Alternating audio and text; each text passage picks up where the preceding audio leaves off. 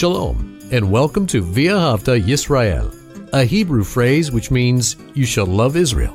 We hope you'll stay with us for the next 30 minutes as our teacher, Dr. Baruch, shares his expository teaching from the Bible. Dr. Baruch is the senior lecturer at the Zera Avraham Institute based in Israel. Although all courses are taught in Hebrew at the Institute, Dr. Baruch is pleased to share this weekly address in English.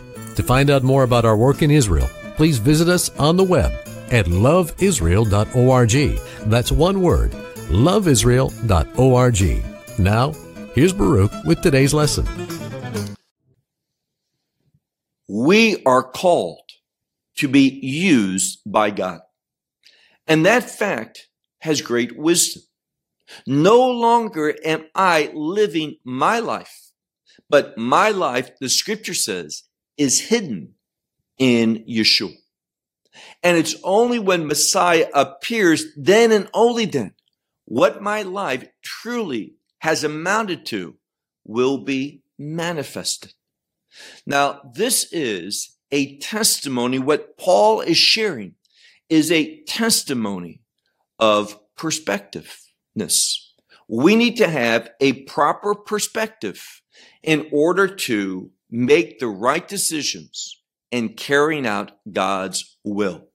And more than anything else, Paul is instructing Timothy in Timothy's call to be a leader, to, to oversee a congregation or perhaps a few congregations, that he influences these individuals, fellow believers, in a way that they will have a walk worthy of their call, worthy of Messiah's name being placed upon them. So with that said, take out your Bible and look with me to 1 Timothy and that final chapter, chapter 6. 1 Timothy and chapter 6. We began this chapter last week and God willing we'll conclude it this week. And hopefully next week we'll begin 2 Timothy. And we're going to see in this last part of chapter 6 insight, wisdom, instructions from Paul to Timothy so that he makes godly decisions and he serves in a God honoring way. Ask yourself a question. Does that describe you? Are you someone that truly wants to honor God, not just with our lips, but also in action, in deeds, and in work? This is what Paul is instructing Timothy. Now, he ended up last week by warning Timothy, and he's going to continue doing just that. There is great danger in this world. And if we're not mindful of the instructions of God, we will oftentimes frequently fall prey to the schemes of the enemy.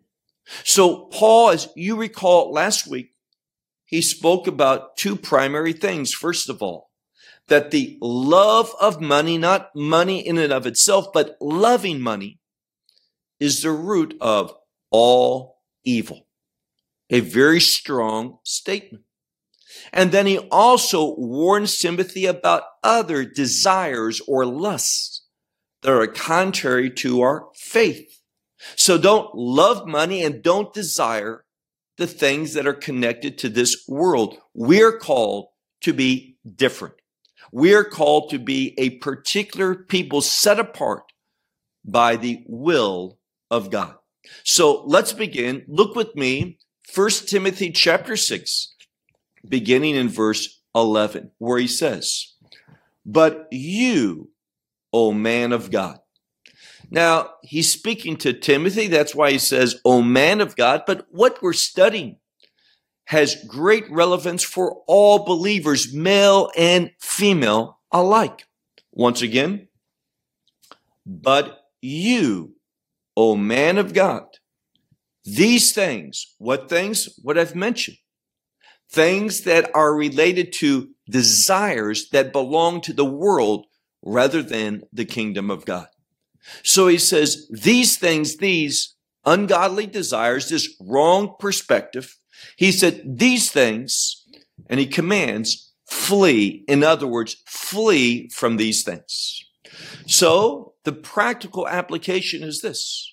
We have to be walking with discernment, seeing those things that are presented to us, those things that stand before us, and we need to make decisions. Do they belong to the things of the kingdom that we're supposed to pursue or are those things that we flee from? The enemy he gets an upper hand over us when we do not flee from those things. So he says, flee these things and, and it's really a, a conjunction of, of contrast. He says, but in contrast to these things, he says, you pursue righteousness, godliness, faith, love and he calls us to have an endurance and a perseverance and a gentleness. Now, I want to focus in on this list of a few things on the first and the last. First, he says, righteousness. Pursue righteousness. And the only way that we can understand what is righteous is by utilizing the commandments of God. I've said this so frequently. The commandments of God, they are not instruments of salvation. They are not a tool for making us righteous, but they define, even in our times, they still define what is righteous and therefore what is unrighteous. So the Torah is an invaluable tool for us. It is precious. It has great significance to teach us what is righteousness. So he says, pursue righteousness, godliness, faith, love, persevere, endure, meaning overcome the, the things of this world. Don't allow yourself to be defeated by that which is ungodly. And then finally he says, a word of, of gentleness some Bibles may translate it a meekness. Now, what's interesting is this. I can remember in seminary hearing a message about this word. The person who was, was sharing was a professor and he was sharing about how this, the reason why it's last in this passage is because it's being emphasized.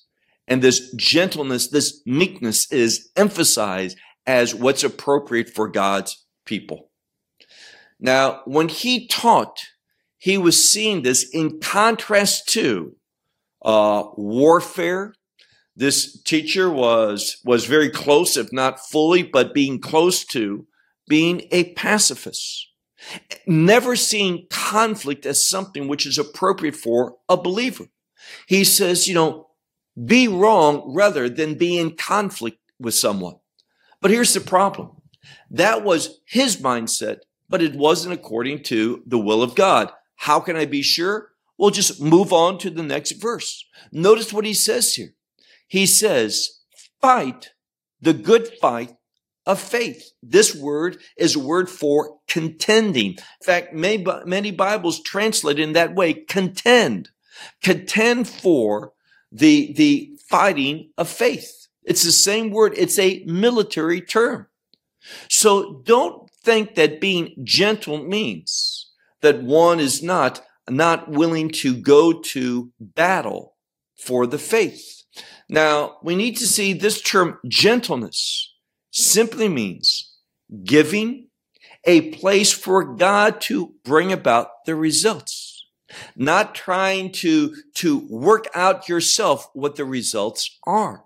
Being faithful to God in a quiet, in a, a controlled faithfulness that does not, and this word gentleness, it means not calling attention to oneself, not putting yourself at the forefront, but it's a term of submissiveness. But again, there's no conflict. There's no uh, coming together between these two things in an adverse way. We can be gentle, meek, but also we are called to fight the good fight of faith. By the way, that word for fighting first is a verb. Then when it says the good fight, it's a noun, but the same word is being used twice in this passage. So contend, you contend for the good contending, the good fight of our faith. Doing what? Taking hold of eternal life. Now, we need to see eternal life in two ways. First of all, there's the full expression of eternal life, which is a kingdom expression. But there's also a foretaste now, and this is what he's referring to that we live in light of kingdom truth. We take hold of an eternal life perspective now in this world, knowing that we have eternity, that we have the blessings and promises of God. That's where we're heading for.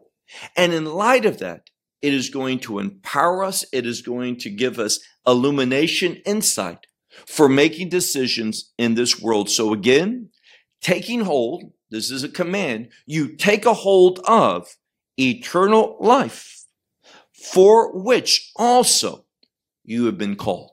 This is our call to demonstrate kingdom truth. So when it says contend or fight the good fight of our faith, it implies demonstrating those things, those laws, those principles of the kingdom now in this world. That is what contending is all about. For which also you have been called and have confessed the good confession before many witnesses. Now, these words for witnesses can also be martyrs, those who have gone before you and have been put to death before before others because of their commitment to God. So fight the good fight. Be willing to lay down your life for the things that relate to kingdom truth. Now look, if you would, to verse, verse 13. Here he's commanding, many Bibles will say, I charge you, but it's a term of commanding.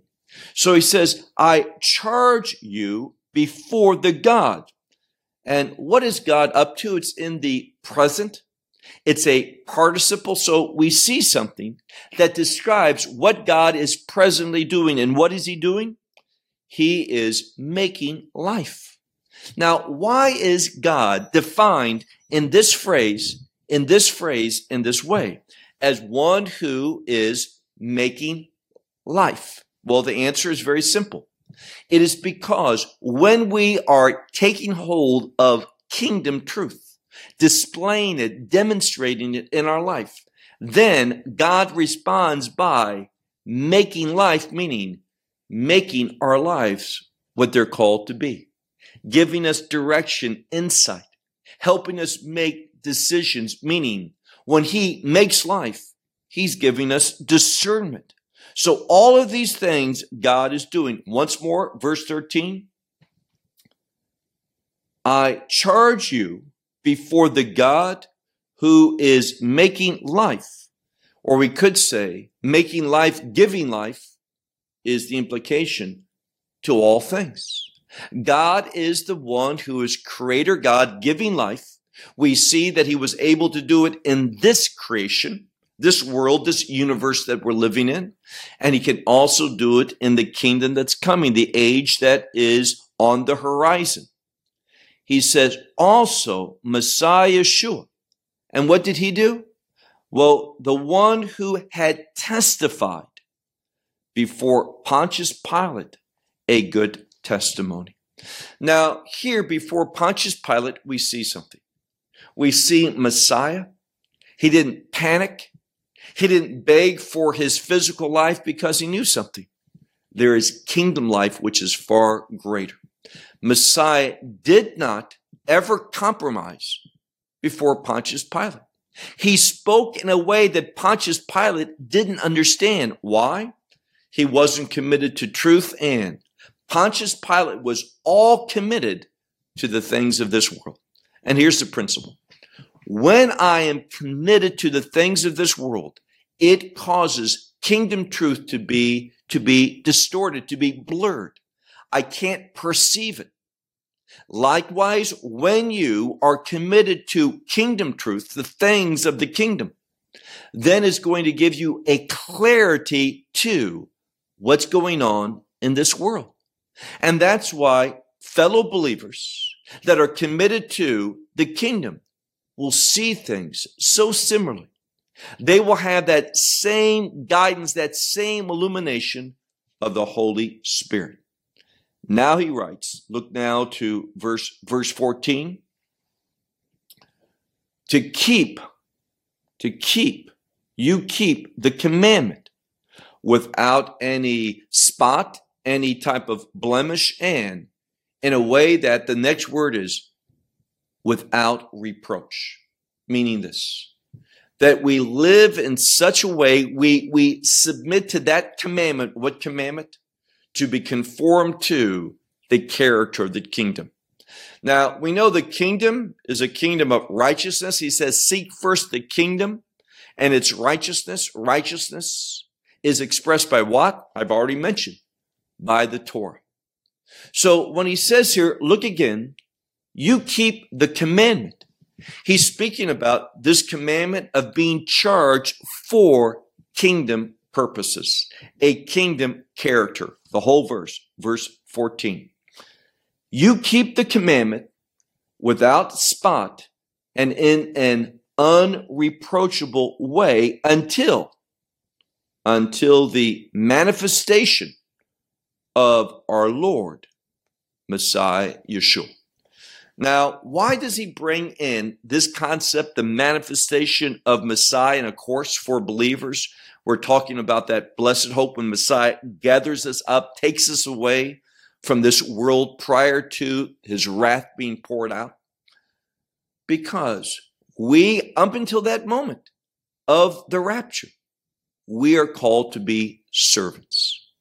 At the time of that blessed hope, the rapture, we are going to be transformed. And then what our life really consisted of, who we really are. Remember, I said, up until that manifestation that he spoke of, our lives are hidden. People don't see who we truly are. They don't see what we possess, what we will receive. They don't know this in our humble, our gentle conduct. They don't see it for reality. But when Messiah manifests himself, then all is going to change. So a wonderful promise unto the manifestation of our Lord, not just of Messiah Yeshua, but our Lord, Messiah Yeshua, which at his times, now it's literally the word one's own times, it's in the plural, and it's speaking about his time when he comes to bring a conclusion to this world. At that season, at that proper time, he will show forth something. And he is go- going to show forth. And who is he? Well, keep reading.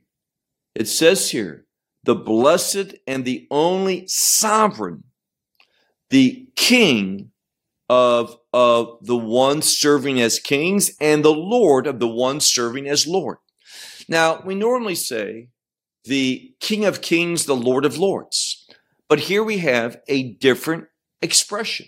It's not the King of Kings, but the kings of the ones who are behaving as kings, meaning are in that position. He's over them. He's greater than them. And likewise, the ones who are lording over, ruling over, those who are enslaving others, he is the true Lord of Lords. The ones who are manifesting this, this power, this authority, he's truly over them. For he is the one, the only one that has, notice this, immortality, meaning he doesn't die. He has nothing connected to him concerning death. Now, this is Messiah in his glorified form. We need to understand something. Paul is revealing three things. First of all, Messiah. He always existed. There was never a time that he did not exist. And we see that although equality with God was not something that, that he grasped after because he had it, but he humbled himself, taking upon human flesh, even though he never sinned. Therefore, he would never die. But because your sins and my sins, the sins of humanity, were placed upon him, that's what brought about his death. A very important, often overlooked theological term. See, it was not the cross that killed him. Did he die on a cross? Yes, he did. But what brought about his death was not a physical death, but it was because sin, and we always need to remember this relationship biblically between sin and death. He died because our sins were placed upon him. That's which brought about his death. So we read here that he, and he's in this condition now when he returns, he will be in that, that perfectly restored state where it says that he alone has immortality. There's nothing connected to him that's related to death. He is also the one who dwells in light. And notice it says, this light that he dwells in, in the natural, it is unable for one to approach. We have a term where it says dwelling in this, this unapproachable, unaccessible, inaccessible light, which no man is able to, to approach. And it says here, no man, let's get it right at the end of verse 16 says, which no one, no man has seen and no one is able to see. So in that natural state, the old man cannot behold God. It's only the new man having been redeemed that will able, be able to do that. Again, he says here, he is the only one, the only God who has immortality for himself and he can present it, bestow upon us immortality. The one who dwells in this inexpressible, this unaccessible light, what we cannot approach in the flesh, that no one, no man has ever seen and unable to, to see, to whom there is honor and power forever. Amen. Now, we had a call to worship, but let me share with you that, that I was debating and praying about just this last phrase of verse 17, where it says, To him is honor and power forever. Amen. A great statement that prepares us to worship him. Verse 17. Now, having made that benediction, he's going to wrap up things and he wants us to remember something. We're called to have that kingdom mindset. And that kingdom mindset is in opposition to the things of this world. That's why he says, look at verse 17. To the rich ones in this present age, he says, I command not to be, and this is a word for thinking in a high manner, not to be high minded, not to, and it's a an idiom for having pride. So he says, those who are rich ones in this world, this present world, meaning it's going to give away. It's now, but it won't be eternal. This present world, those who are wealthy, he says, I, I charge you, I command you not to be high minded, nor to, to have hope, to be hoping upon this, this wealth, this, these rich things. Why? He says these things are, are uncertain. So this wealth, these, these possessions, there's nothing certain about them. They do not have anything that is lasting, that endures. They, they, they present, they, they have that which is uncertain. But rather, you have hope not in these uncertain riches, but rather in the living God, the one who provides to us in a generous way all things for enjoyment. Now I want to pause for a moment because the words here in the original language are, are most significant. He speaks here about God. Look again. He says, the God, you're supposed to have hope in Him, not in uncertain riches, but in the living God who provides to us in a generous. Now it's the same word for being rich or wealthy in a abundant, in a, in a rich manner. He says, all things, why? For our enjoyment. God gives. He likes his people to be full of joy. God is a blessed God. He gives abundantly. And in light of that, what are we called to do? That, that bestowing, his bestowing upon us these things for our enjoyment should lead us, look at verse 18, to work good works. Now, it's the word, it's two words actually. It's a commandment in a verbal form, which means to work out that which is good. So to produce good things in order that, that one is wealthy, rich in good works. And not just that he's rich in good works, but these things he says to give in abundance and to share these. So what God does, he gives them for our enjoyment. And the next thing he says is that you be faithful to do good works in order that you are able to share and give abundantly of these things that he provides. Why? Now, here's the principle. Now, if you learn this, your eternity is going to be very, very different. And the question is this do we want a really different eternity? How can I have a wonderful kingdom experience? Well, he tells us. Look again at verse 19. He says, having treasured up for oneself. So he says, treasure up, we can understand and make it personal, for yourself. A good foundation for the future. Now, this term for future is really that which is coming. And so frequently, this word in the Greek language is used for this coming, this future kingdom.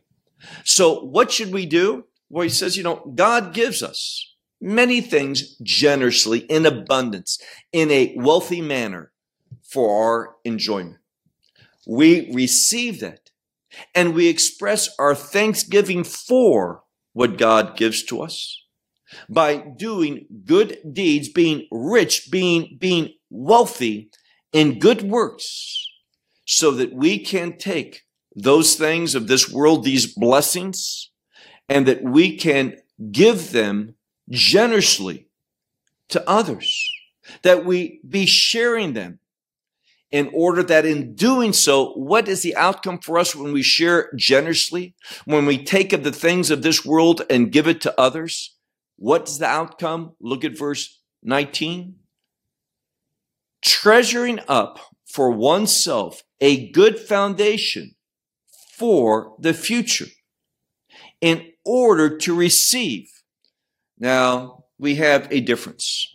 In the Textus Receptus, it simply says, in order to take hold of eternal life, meaning the things of eternal life the rewards, the promises, the blessing.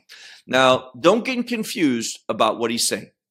He is not saying that these good works, this giving away material things, is a, a means to eternal life. He's not saying it about entering into eternal life. He's talking to people that have eternal life. But here he's speaking about a different aspect of eternal life, and these are the promises, the blessings. Think of this way the rewards. So, one, by faith through the grace of God, not of any works whatsoever, they will be an inhabitant, a resident of the kingdom. But that says nothing concerning their kingdom experience. A foolish thing, I said this not too long ago at our conference. A foolish mindset is this. As long as I'm in the kingdom of God and I have eternal life, that's all that matters to me. A true believer doesn't say that. A true believer wants to have an abundance in that kingdom of God, an abundance of rewards for two reasons. One of which, this is going to relate to our appreciation or thanksgiving to Messiah. It is going to demonstrate what our faith in Messiah amounted to. So we're not going to want to be in the kingdom of God and, and have no rewards, no, no, uh, uh, being not a recipient of his promises, his faithful rewards. We're going to want them. And that's what he's talking about here. So he says, treasuring up for, for oneself a good foundation for the future in order to take hold of eternal life. Now, some say, in fact, if you're looking at a modern translation, instead of simply saying eternal life, it will take a word eternal life out and say, for that which is truly life. Now, I don't mind the, the interpretation for this is truly life, but it literally says in the best manuscript, eternal life. And as I've said, when we hear that term eternal life, what should come into our mind is kingdom life. So that which is truly what, what eternal life, that kingdom call, what it truly should produce. Verse 20. He says, O Timothy, he says, that which has been deposited to you. Now that's the implication. It says simply that which is deposited, meaning given to you, provided to you, he says, keep. This call, this giftedness, all these things which, which Timothy has, his call upon his life, God's provision, the insight that Paul is sharing from, from heaven to, to Timothy in this epistle. He says, all these things guard, keep. And then he says, turn away, remove yourselves from what? He says, uh, worthless babble, and also opposing arguments, which are false knowledge. They think that is knowledge, but is really false. Now, I want to emphasize this. He says, don't waste your time in, in profitless babbling. Now, what is that? I cannot tell you the, the high percent of questions that I receive.